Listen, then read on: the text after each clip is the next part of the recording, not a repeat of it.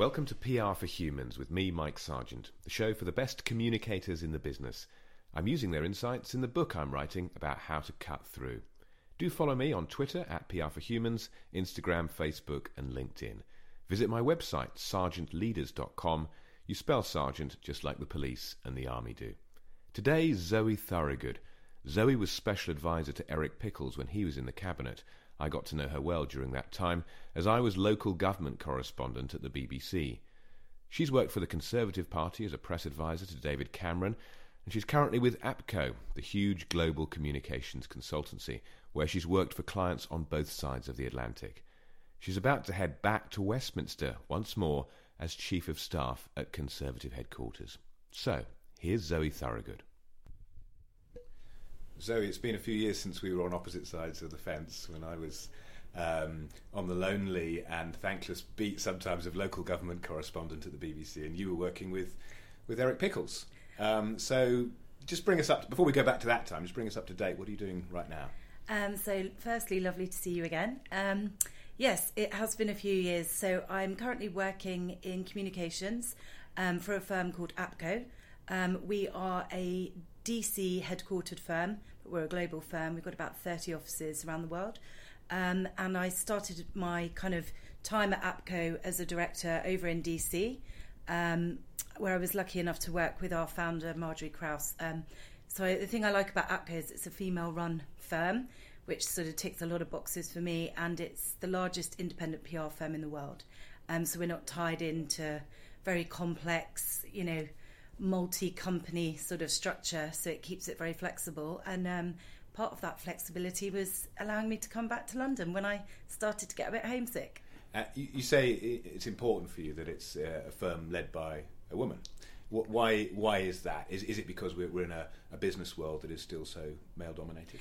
Yeah, I think so. I think that it's just very inspiring to work for somebody who sort of founded the firm a long time ago and, and probably at a time when in DC, which is still a very, very heavily male orientated environment, particularly in the political world, um, to watch somebody like Margery, she's really a pioneer, um, come up sort of against all those barriers and, and, fight through and create this this company, which you know is is employing, um, I think it's about six, seven hundred people, um, you know, around the globe, and one of and, the biggest.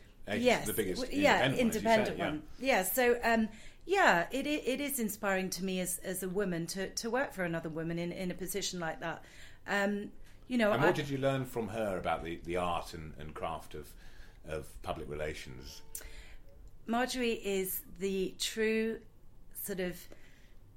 she is the most fantastic networker I think I've I've ever met. Um, but behind her networking skills, she's also got the incredible ability to really work with clients to understand very complex and in depth problems and advise them honestly, um, which I don't think you necessarily always get in all forms of communications advice. Um, I think sometimes in our industry there can be a bit of a tendency to say what people want to hear all the time uh, rather than tell the truth. And what I got from Margery is she's very good at telling the truth sometimes telling people maybe what they don't want to hear, but usually is the right advice.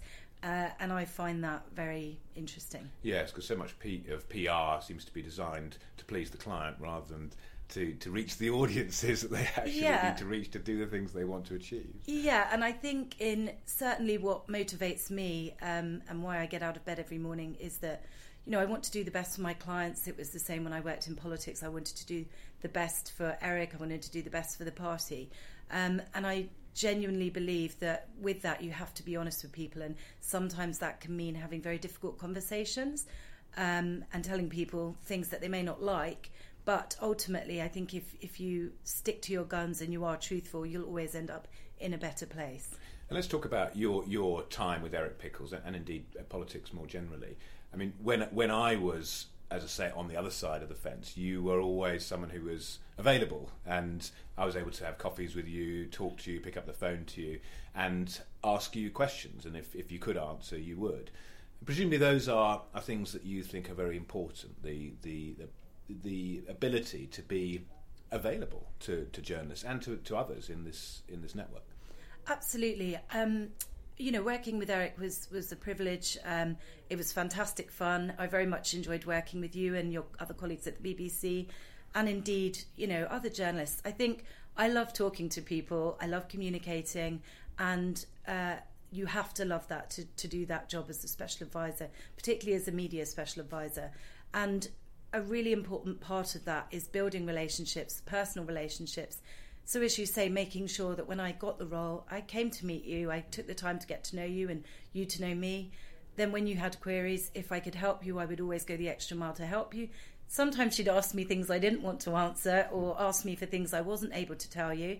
Um, but because we've got that trust and that relationship, you knew that I would give you everything I could when I could give it. And I think that that's a really, really important part of doing that job.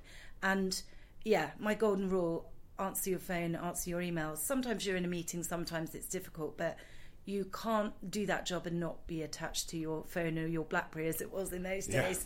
And this, and in this age of, of social media and, and accelerating technology, the sort of face-to-face meetings and networking is still vital. For me, that's the key. Um, I work with a lot of juniors here, um, and I run a networking program here to get people out, meeting people.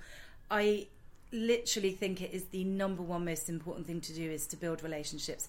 If you're trying to pitch a story, um, or if you're trying to handle a very difficult situation, um, it's absolutely key if you've got that relationship um, that it's you know I feel it's going to go a lot better for you. Yeah, and if you're in the middle of a crisis, that's not the time to introduce yourself uh, for the first time and say who you are, who Absolutely, you and I think you know if you're pushing out a, a story for a client proactively, it's a lot easier to pick up the phone to somebody you've had a coffee with or you know a, a, glass of wine and say look this is what i'm pitching. I'm not sure that it's exactly what you need but i've looked at other content that you've done. You know i've taken the time to research what i think will be a good angle for you. This is the best i can offer and all they can do is say no at the end of the day but if you're just sending a cold email don't be surprised if somebody doesn't read it or hits delete yeah, um, and I totally agree. The, the, the worlds of, of, public relations and politics are so so closely connected. What, what, what do you see as the the key similarities? I mean, of course, we're all all trying to appeal to audiences. We're trying to get people either to, to like someone, to to buy their products, or, or to, to vote for them in, in elections. I mean, what what lessons have you taken from from the world of, of politics that are applicable in, in the corporate sector? There are similarities. Um, and there and there are differences in terms of the similarities. I think, as you say, knowing your audience, knowing who you're trying to appeal to, and who you're trying to reach is is key. It's very important. Um, I think it's also as important as it is to know when you should be talking. It's also in both cases very important to know when to stop talking. Um, I think that applies more to crisis communications, probably in politics, than it does to standard kind of PR. Um, information and the right flow of information is, is very important. Factual accuracy is very important. Honesty, which I've touched on before, is very important. Um, so, yeah, there are a lot of comparators, but I personally found the world's quite different. Um, I think when your motivation for a client is based around the profitability of that company, those factors are quite different when your motivation for working for government or for an MP um, or for a political party, you know, you're just about getting votes. So you probably, uh, I, I, for me personally, there's a lot more emotion in the political side of things, but that could just be me. Yeah, uh, well, emotion uh, is is important. I think for all for all stories we want to tell, but but for politicians, it's it's all it comes down to emotion. It all comes down to whether we you know, whether we like someone. It's not just uh, our analysis of how they're performing and the policies. And in fact, so little of what I used to cover as a political correspondent was about policy detail. So much of it was about personality, and that's where someone like Eric Pickles was able to, to cut through because he had personality. Oh, he it, it, with he's got buckets of personality. He, I was very lucky. He's he's a fantastic, fantastic guy, and he was a great mentor. I learned a lot from him, but yeah, it was easy to work with him because um, he was energetic. He had so many ideas. He had so much passion, um, and you know he was divisive in some ways. Um, he was unpopular with some local councils who didn't like some of the austerity changes that were coming in. He was very popular with others, um, but you know, you knew where you stood with him, and I think that that's possibly one of the reasons why he cut through pretty well compared to some others, perhaps. Um, and I and I mean this on on both sides because there are good communicators on the left, on the right, in the middle. Um, yeah. and it, in, politics, what do you think? What do you think makes a a good communicator? I mean, we touched on personality, but uh, you've worked with with you know, David Cameron and, and others who are who are excellent communicators objectively, look, looking at the way that they, that they perform, the way that they talk, and the way that they write. So, so what do you think are the key key qualities that make a good communicator?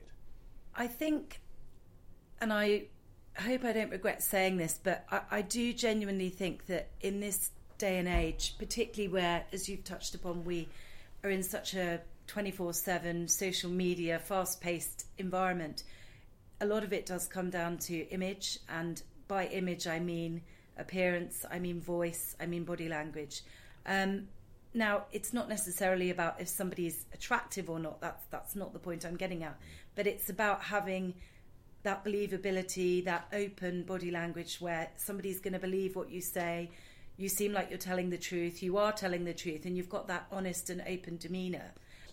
Um, so, are these things that, in your experience, people can, can learn, whether they're, they're chief executives or spokespeople or, or politicians, or, or is so much of it down to, to natural talent, the, the communication gifts that you're born with, whether you're able to present yourself in, in an authentic way? Or, or do you think there are, are tips and techniques that people can, can learn to improve? I think that people can always learn and people can always improve. So, um, you know, I'm a great believer in mentoring. I do a lot of it here and try and help a lot of the juniors. But honestly, it's probably a bit like whether you're good at long distance running or whether you're naturally gifted at the high jump or for me being a good communicator comes probably from like very early in childhood and and how you grow up and how you develop and um, whilst you can sort of hone the skills. I don't think you can create them from nowhere. Lots of people don't like particularly speaking on public platforms or giving interviews or and you know I think that if you look at somebody like Cameron and, and Tony Blair um, you know you can you can pick out with which MPs are, are sort of good at it. From the word go they're just naturals. They're just absolute naturals at, at communicating with people. And um, whether you agree with what they're saying or not is is a separate point but they've got that natural talent um, yeah immense immense confidence and and and charm, but also they they seem to have the ability to listen to people as well. And, and reflect that in what they say, even if even if they've made their mind up beforehand, they've got that kind of, as you said earlier, that that open quality, and, and it's the appearance of openness, even if the reality is you're not being completely open all the time, because you can't be in politics or, or in business completely open. Yeah, you can't. Um, we we have a little catchphrase um, of constant vigilance in politics, um, which you know does apply because I think these days one of my frustrations actually is that we expect our politicians not to be humans anymore, and I I struggle with that. I mean, it's difficult to see somebody that you work with day in day out who is a human being um, and I'm not just talking specifically about Eric, I'm talking about many of the MPs I've worked with, um, that, you know, say something that perhaps gets taken in the wrong way or, you know, they uh, seen uh, whether it's eating a bacon sandwich or, yes. and, and actually, you know, the guy's just eating a sandwich and, and yet it becomes a massive story and a PR blunder and, um, and interesting, Ed Miliband. I think he's he's become a lot more convincing and interesting since he, he left the job actually, and almost the pressure of, of the and the focus of being the leader was was was too great, and now he's able to relax me himself, and he's he's very interesting, quite funny, quite quite quite an interesting character actually, which we didn't really understand at the time. Absolutely, I mean, I've seen Ed Miliband speak at, at various functions, and you know, one of the great privileges of doing my job was plenty of time spent at press gallery lunches or the like, which hard life, yeah. hard life. Um, but but actually, um, you know, you there get you get the privilege there of, of watching people give speeches and communicate, and you know, he was definitely somebody that, as you say, I, I think started off really well, but then kind of cracked a little bit under the pressure, um, and it's it's tough being on twenty four seven. It's very tough. Um, I couldn't do it. I no, don't I think do you it. could do it. it. no, I much prefer uh, advising and, and reporting to actually being the person in the direct spotlight. Me too, and I think it's a shame because I think it's one of the issues that is probably putting off very talented people going into politics. That kind of fear that they would have to be sort of constantly performing and, and on message and, and actually sometimes we're all human beings we all have contradictory opinions at times i could never claim i've agreed with every single conservative policy ever i mean i'd be I, I wouldn't be human if I had. And and that was one of the things I, I liked about working with Eric. And actually, I think came across even in our dealings with certain stories where mm. you would push me on a point and I'd say, look, I don't disagree with the angle that you might be taking this down, but can I just point out our side of it? And it's having that kind of reasoning that I think is also really important. If you're in the political game or in any kind of communications game, really, and you can only see your point of view, you're doing something wrong. Yes, that, that's right. See, see the perspective of others and that quality of empathy, but also set against that the the importance in business and politics of believing in what you're actually saying, having that sense of of purpose about what you do, believing your own your own messages, which. Uh, and, and, you're going back into the political world now, so so that kind of calling is quite strong for you, not just to um, to do this as a job, but to do it as a, a bit more of a calling as well. Yeah, I I genuinely feel that I want to help the party. I want to try and make a difference. Um, my motivation, I mean, as a journalist, my motivation, probably like yours, was telling a truthful story mm. and getting the facts out to people. Um, my motivation in politics is the same, um, is is telling our story, and, and I stand by, you know, the majority of our positions on things and where I've been in a slightly different place on on certain issues, I am a big fan of The West Wing, and there's a very good scene in The West Wing where um, I think it's Josh is is tackling um, a Republican and saying, "How can you be in this party when on this policy they're so wrong?" And he says, "It's much better to be inside the tent."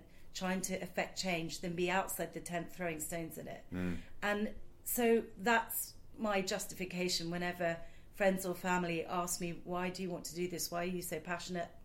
We don't agree with this policy or this policy or whatever the issue might be. That's my argument to them. And at least I can sort of, on my deathbed, know that I've done my little bit to try and sort of make a difference. Yes, I think that's that's a really important point, and and not, maybe not quite to the same extent in the corporate world, but I think you you can't work for companies and businesses that you you sort of disagree with their entire mode of, of being and, and, way of operating. You've got to think they're broad, you're broadly working with the good guys. Yeah, you might not agree with absolutely everything they do, but they're not the villains, and you can't uh, advise the villains very well. I don't think. Um, just a final word on, on public public relations, PR. You know, you mentioned your mentoring. Uh, to people uh, coming up through their careers here. I just wonder how you explain what the essence of, of this business is all about. And I think a lot of people on the outside have have misconceptions and they think it's a mixture of you know absolutely fabulous and the thick of it, or you know, sort of celebrity champagne fueled parties and indulgent lunches and crazy political spin or whatever. But you know what what what is the reality? And what, what, what is it what is it like working uh, in PR? And what should people expect who are setting out on their careers in this sector?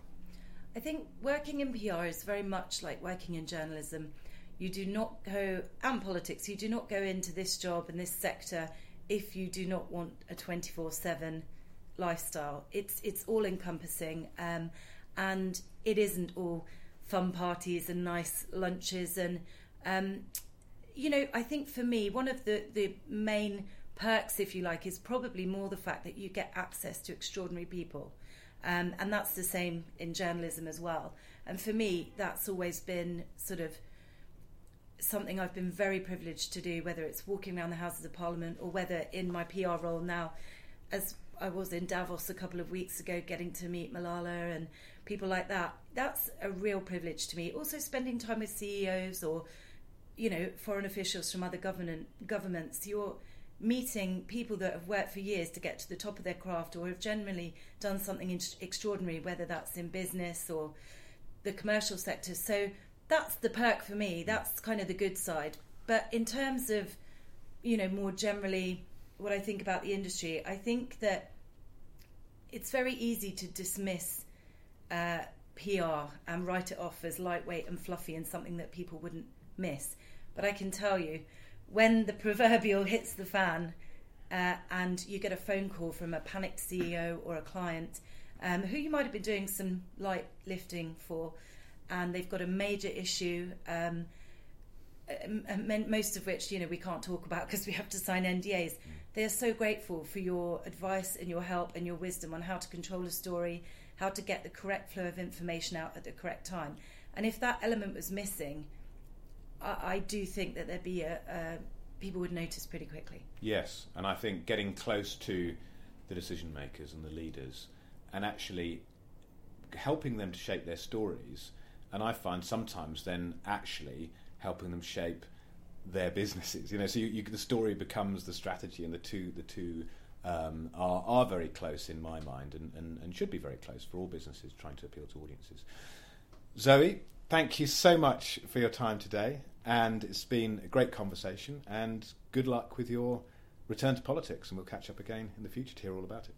Thank you so much. Lovely to see you again, and um, hopefully my new role will be a, a long lasting one. good luck with it. Thank you. I enjoyed catching up with Zoe. Whether or not you're a Conservative, you can really admire her dedication to politics, once again leaving the comfort of agency life for the rough and tumble of Westminster. I wish there were more like her.